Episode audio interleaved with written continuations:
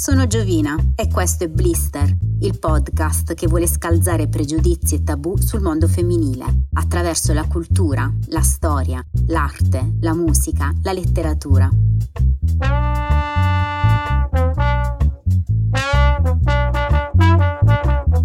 Buon ascolto.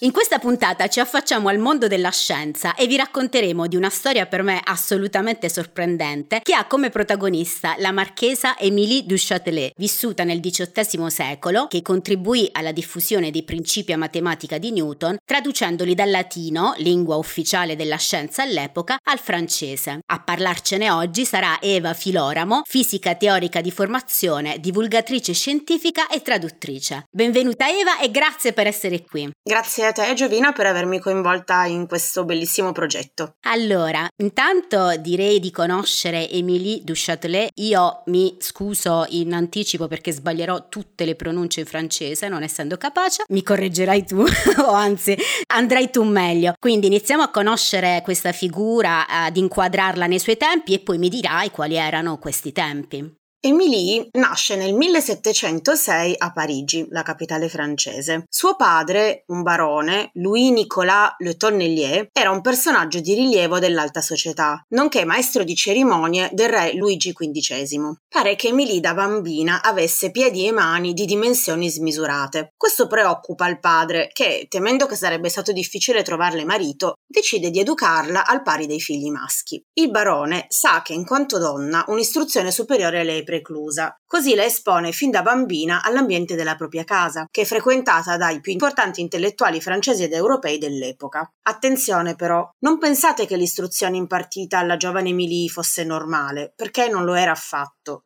Il padre agisce infatti in controtendenza su ben due fronti. Fa studiare una donna e, per di più, le dà la possibilità di imparare, oltre alle arti e alle lettere, le scienze. La giovane Emilie si appassiona proprio di queste ultime e con il tempo diventa una vera e propria esperta in fisica, in astronomia e in matematica. La sua intelligenza fuori dal comune e le sue competenze a poco a poco la fanno accettare nei circoli di intellettuali, circoli, manco a dirlo, esclusivamente maschili. Pensate che secondo un aneddoto arrivò addirittura a vestirsi da uomo per poter entrare nei caffè più alla moda della capitale, dove le donne non erano ammesse, perché desiderava tantissimo frequentare gli scienziati che si incontravano lì. A 19 anni, poi, contraddicendo le ansie paterne, va in sposa al marchese Florent Claude du Châtelet, qui cerco di arrotare bene le R, anziano di lei e militare di carriera. Non è un matrimonio d'amore, eh, ma d'altronde all'epoca quasi nessuno lo era. È un'unione di convenienza che però, come vedremo, a Emilie in effetti converrà particolarmente, perché il marchese di Châtelet non cercherà mai di ostacolarla in tutte le sue avventure, né in quelle romantiche, né tantomeno, cosa che a noi interessa particolarmente quelle intellettuali.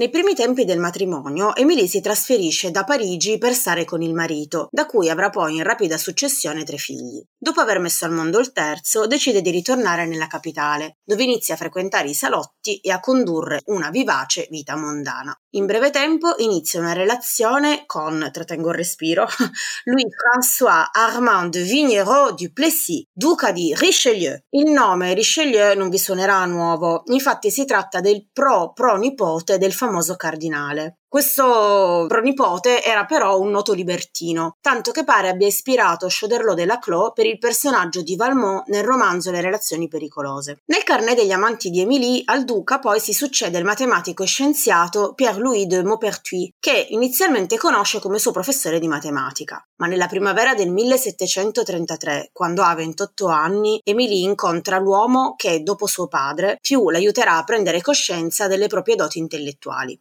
Si tratta di François-Marie Arouet al secolo Voltaire. Questo è un fantastico colpo di scena perché stai parlando proprio di Voltaire, il filosofo illuminista, giusto? Sì, proprio lui. I due, a dire il vero, si erano già incrociati una decina di anni prima, quando Emilie era ancora un adolescente. Ma nonostante la sua giovane età, Voltaire era già rimasto colpito dalle sue inusuali capacità matematiche e dall'originalità della sua vastissima istruzione. Quando la incontra una seconda volta, ormai marchesa, Voltaire ha 39 anni ed è all'apice del successo. Figlio di un notaio febbraio, da giovane aveva cercato di affrancarsi dall'odiata figura paterna, scrivendo articoli piuttosto duri sulle autorità costituite, articoli molto apprezzati nei circoli intellettuali francesi, ma che lo portarono a essere più volte arrestato, fino a dover fuggire in Inghilterra in un esilio che durò circa tre anni. Qui nel 1727 Voltaire partecipa ai funerali di Isaac Newton e si stupisce in senso positivo degli onori che gli inglesi tributano a uno scienziato considerato eretico, che però, ciononostante, viene seppellito in pompa magna nell'abbazia di Westminster. Al ritorno in patria, la critica di Voltaire all'Ancien Régime confluisce poi nella pubblicazione delle lettere sugli inglesi, che oggi sono note come lettere filosofiche. E poi nel 1934 Voltaire è di nuovo costretto a fuggire da Parigi, ma questa volta non è da solo perché, come mi avevi raccontato, avrà la compagnia della marchesa nel suo esilio e, se ben ricordo, i due si stabiliscono in una sontuosa residenza di campagna, proprietà del marito di Émilie, che, provo a pronunciare, si chiamava lo Château de Syrie, no? Ho guardato su YouTube un video perché devo dire che non ero sicurissima della pronuncia. Comunque è Sirei, lo Chateau di Sirei. Lo Chateau de Sirei. Quindi io ti chiedo come fu gestita questa situazione dal marito? Come reagì quando seppe dalla moglie della sua intenzione di trasferirsi nel castello di famiglia suo, quindi del marito, con un altro uomo? Prima di tutto bisogna considerare che nella Francia dell'epoca non era così strano che una donna nella posizione di Émilie avesse un amante ufficiale, purché fosse uno per volta. Gli uomini invece potevano giostrarsi tra più donne legittimamente, per quanto anche nel loro caso ci fosse spesso una favorita. Evidentemente il marchese non era molto interessato alla vita sentimentale della moglie, che tra l'altro, come abbiamo visto, da quando era tornata a Parigi aveva frequentato già diversi uomini. Nel caso di Voltaire, per di più, c'è da tenere in considerazione l'aspetto economico, perché il filosofo si offre di prestare al marchese a un interesse molto conveniente i soldi necessari per ristrutturare il castello, che pare ne avesse un gran bisogno. Oltre ai lavori di restauro, tra l'altro, Voltaire fa costruire nel castello un piccolo teatro, perché si stava appassionando di teatro, e poi, in cosa particolare, soprattutto credo per l'interesse di suo, ma anche di, di Emily, si occupa di allestire un laboratorio scientifico ricco di strumenti acquistati acquistati presso uno dei più importanti specialisti dell'epoca. Qui la coppia avvia un periodo di scambi intellettuali profondi e proficui per entrambi. È sempre qui, infatti, che Emily comincia a lavorare a una delle sue prime traduzioni, quella del poemetto satirico La favola delle api, ovvero Vizi privati e pubbliche virtù di Bernard de Manville, a cui aggiunge una prefazione che oggi potremmo definire quasi femminista, perché lamenta che, cito testualmente, la legge permette alle donne di sedere sui troni delle nazioni, ma non sugli scranni delle accademie. I due amanti, a Sirei, studiano insieme i lavori di Newton, che Voltaire aveva iniziato a divulgare nelle lettere inglesi. Nel 1938 è pubblicato, a firma di Voltaire, il saggio dal chiaro intento divulgativo Éléments de la philosophie de Newton mis à la portée de tout le monde, elementi della filosofia di Newton alla portata di tutti. Ho precisato a firma di Voltaire non a caso, perché molti studiosi pensano che il testo sia in realtà opera di Émilie. Nella prefazione iniziale, infatti, compare una dedica che, pur senza fare nomi espliciti, è dedicato alla marchesa puntini puntini, lascia poco spazio a dubbi. La frase è poi seguita dalla precisazione che, cito testualmente, non si tratta di una marchesa né di una filosofa immaginaria. Lo studio solido che voi, marchesa, avete condotto su numerose nuove verità e il frutto di un lavoro rispettabile fanno sì che io, Voltaire, lo offra al pubblico per la vostra gloria, quella del vostro sesso e per l'utilità di chiunque vorrà coltivare la propria ragione e gioire senza pene delle vostre ricerche. Dunque, intanto Voltaire ammette che il contenuto di questo volume è frutto dello studio di un'altra persona e non suo praticamente. Ma a questo punto ti chiedo anche, secondo te, definendo quindi, virgolette, lavoro rispettabile tali studi scientifici, Voltaire lascia intendere che questi scritti saranno destinati ad essere sempre pubblicati a firma di qualcun altro? No, in realtà no, per niente. Però bisogna aspettare ancora qualche anno, il 1740, perché la marchesa pubblichi il suo primo lavoro scientifico da lei stessa firmato, dedicato al figlio all'epoca undicenne. Si tratta delle istituzioni di fisica, in cui espone le teorie del filosofo e matematico tedesco Gottfried Leibniz. Poco tempo dopo questo testo sarà tradotto in italiano, tanto che nel 1746 Émilie sarà eletta membro dell'Accademia delle Scienze di Bologna, due anni prima della matematica napoletana Maria Gaetana Agnesi. In Italia, infatti, a differenza che in Francia e anche in altri paesi, le donne erano ammesse a far parte delle accademie. Ripensate alla frase che abbiamo detto prima. Tra l'altro mi viene da commentare chi l'avrebbe detto che c'è stato un tempo in cui eravamo davanti agli altri per quanto riguarda i diritti delle donne. Ad ogni modo, tra una pubblicazione e l'altra, nel 1745 Émilie inizia a lavorare alla sua opera più significativa, come hai detto tu all'inizio. Si tratta della traduzione in francese dei Principia Mathematica Philosophiae Naturalis di Isaac Newton, scritto in latino e pubblicato in Inghilterra nel 1687. Considerato il primo trattato di fisica moderna, in questo libro vengono introdotti principi come quello di massa o di quantità di moto che ancora tre secoli dopo un po' tutti noi ci siamo ritrovati a studiare studiare al liceo. Tanto per darvi un'idea dell'importanza di questa pubblicazione, pensate che è qui che Newton dimostra che le osservazioni astronomiche sono in accordo con la sua legge della gravitazione ed è sempre qui che enuncia le leggi del moto, proprio quelle che si studiano a scuola, e anche spiega il ruolo della Luna nella formazione delle maree. Me le ricordo benissimo, cioè ricordo di averle studiate, ma non le ricordo concettualmente per bene.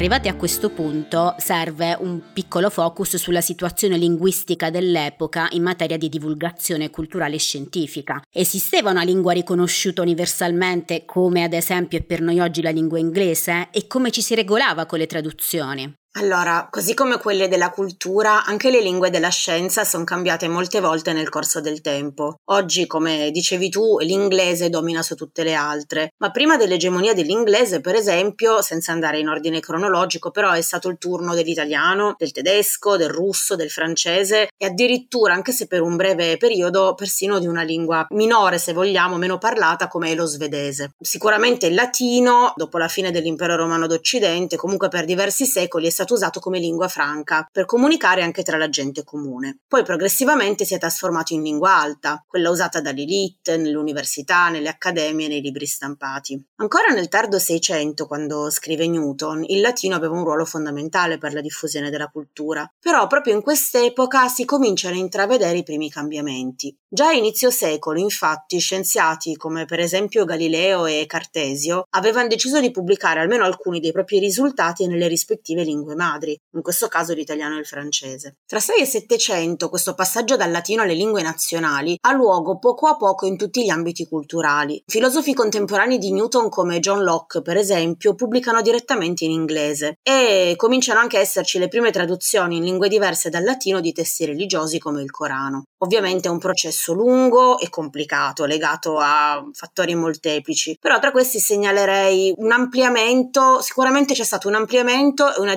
diversificazione del pubblico di lettori. Non dimentichiamo infatti che sempre tra 6 e 700 si va affermando sempre di più una borghesia colta, che vuole informarsi leggendo saggi, quelli che sono i primi romanzi, i primi quotidiani e preferisce farlo nella propria lingua madre. È qui che si inserisce il lavoro di Emily, che oltre a conoscere bene il latino, lingua con cui Newton ha scelto di scrivere i Principia, possiede però una cosa non da tutti, ossia le conoscenze matematiche approfondite indispensabili per comprenderne il contenuto.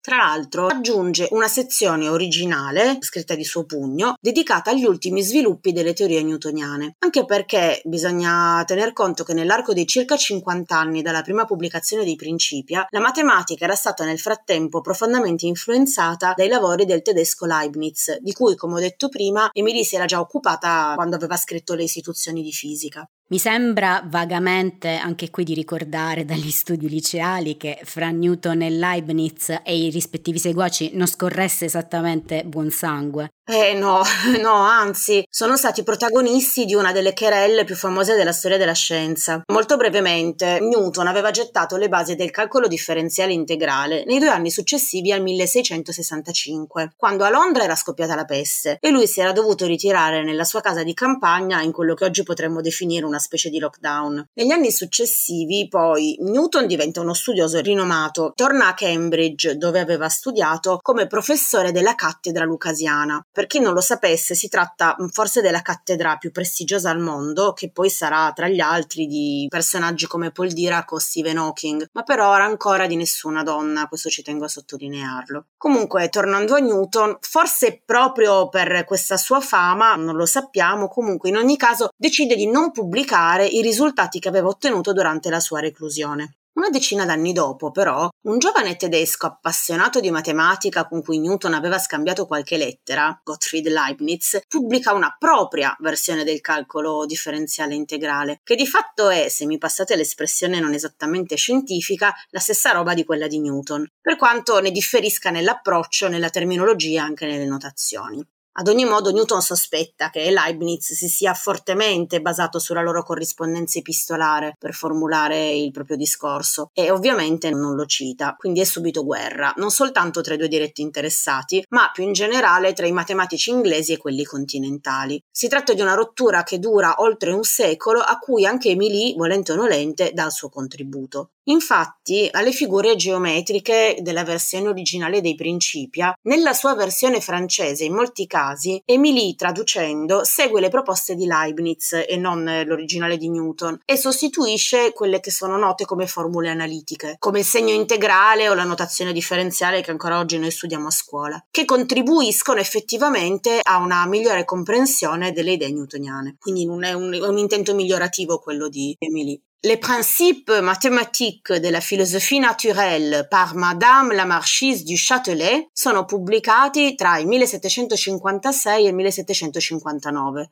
con una prefazione di Voltaire. Si tratta, notate bene, non solo della prima traduzione integrale in francese del testo di Newton, ma anche, ancora oggi, dell'unica esistente. Questa è una cosa incredibile. Mentre negli altri paesi europei com'era la situazione? Allora, era composita. Come abbiamo visto, Newton pubblica i Principia in latino nel 1687 e ci saranno altre due edizioni, sempre in latino a firma di Newton, nel 1713 e nel 1726. La prima traduzione in lingua inglese è a opera di Andrew Motti, è basata sulla terza, sull'ultima edizione ed è pubblicata tre anni dopo questa qui, quindi nel 1729. La prima traduzione in italiano invece è precedente, è del 1726, è realizzata da uno scienziato lucchese, Tommaso Narducci, però il fatto che la traduzione in italiano preceda quella in inglese ci ricorda, come abbiamo visto prima, che non sempre l'inglese è stata la lingua universale della ricerca scientifica. Poi, per fare un altro esempio, i lettori di lingua tedesca invece devono aspettare più di un secolo, fino al 1872, per poter leggere il testo integrale di Newton nella loro lingua madre. Quindi insomma ci vuole un po' di tempo. Tra l'altro la traduzione in francese in realtà è arrivata con un po' di ritardo perché purtroppo nel frattempo la marchesa muore per complicazioni postpartum. Facciamo un piccolo passo indietro per capire meglio. Dopo il 1740 la relazione sentimentale con Voltaire inizia a deteriorarsi perché lui la tradisce ripetutamente. Emilie ne soffre, anche se il loro rapporto di amicizia, che come abbiamo visto prima era basato su una profonda affinità di spirito, resta comunque saldo. Nel 1740